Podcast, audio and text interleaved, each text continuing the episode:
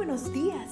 Gracias por estar con nosotros en este bendecido día. Ven y juntos aprendamos y realicemos el estudio de nuestro matinal titulado Nuestro maravilloso Dios.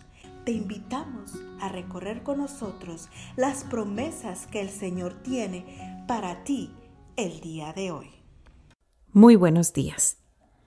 El devocional para hoy, 27 de febrero, se titula Un yugo fácil y la lectura bíblica la encontramos en Mateo 11, 29 al 30.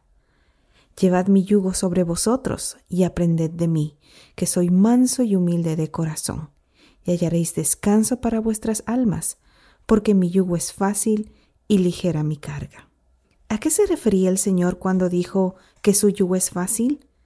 De acuerdo al libro del deseado de todas las gentes, cuando Jesús pronunció estas palabras, en la multitud se encontraban los escribas y fariseos, para quienes la religión era una ronda interminable de ceremonias. También estaban los publicanos y pecadores. Tanto los unos como los otros, el Señor extendió una extraña invitación. Llevad mi yugo sobre vosotros. ¿Qué quiso decir?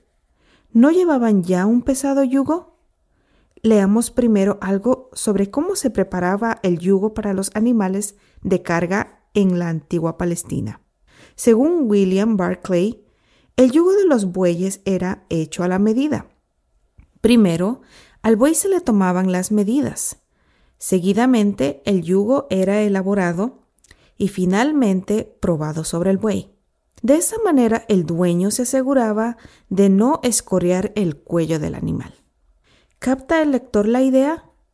El punto importante aquí es que el yugo no libraba al buey del trabajo duro, pero lo facilitaba porque estaba hecho a su medida.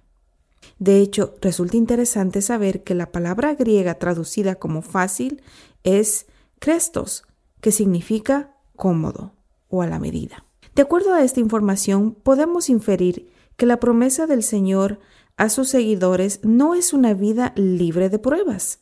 Es más bien que en medio de las pruebas siempre tendremos su ayuda. Es la ayuda que Él mismo nos brinda, porque en última instancia es el quien lleva la mayor parte de la carga. ¿Estás ahora mismo enfrentando alguna prueba dura? ¿Sientes que te caes bajo el peso de la carga que llevas? La promesa de Dios es que hay descanso para tu alma, no en el sepulcro, sino en este momento. Jesús, el Hijo de Dios, ahora mismo está muy cerca de ti, a la espera de que le permitas poner su hombro a tu carga. Ya lo dijo el salmista. Deja tus pesares en las manos del Señor, y el Señor te mantendrá firme. El Señor no deja a sus fieles caídos para siempre. Salmos 55, 22. Así pues, coloca sobre él todos tus pesares, tus angustias, tus temores. Nunca podrás agobiarlo, ni tampoco sobrecargarlo. ¿No dice acaso la lectura que la soberanía reposará sobre sus hombros? Oremos. Gracias Señor Jesús por tu promesa de estar conmigo en medio de mis pruebas. En este mismo instante te entrego mis cargas, para que las lleves sobre tus hombros, y a cambio recibo tu yugo, tu descanso y tu perdón. Que tengan un bendecido día.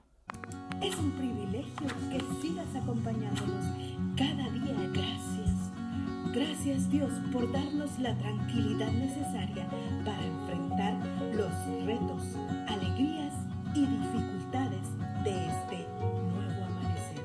Porque el Señor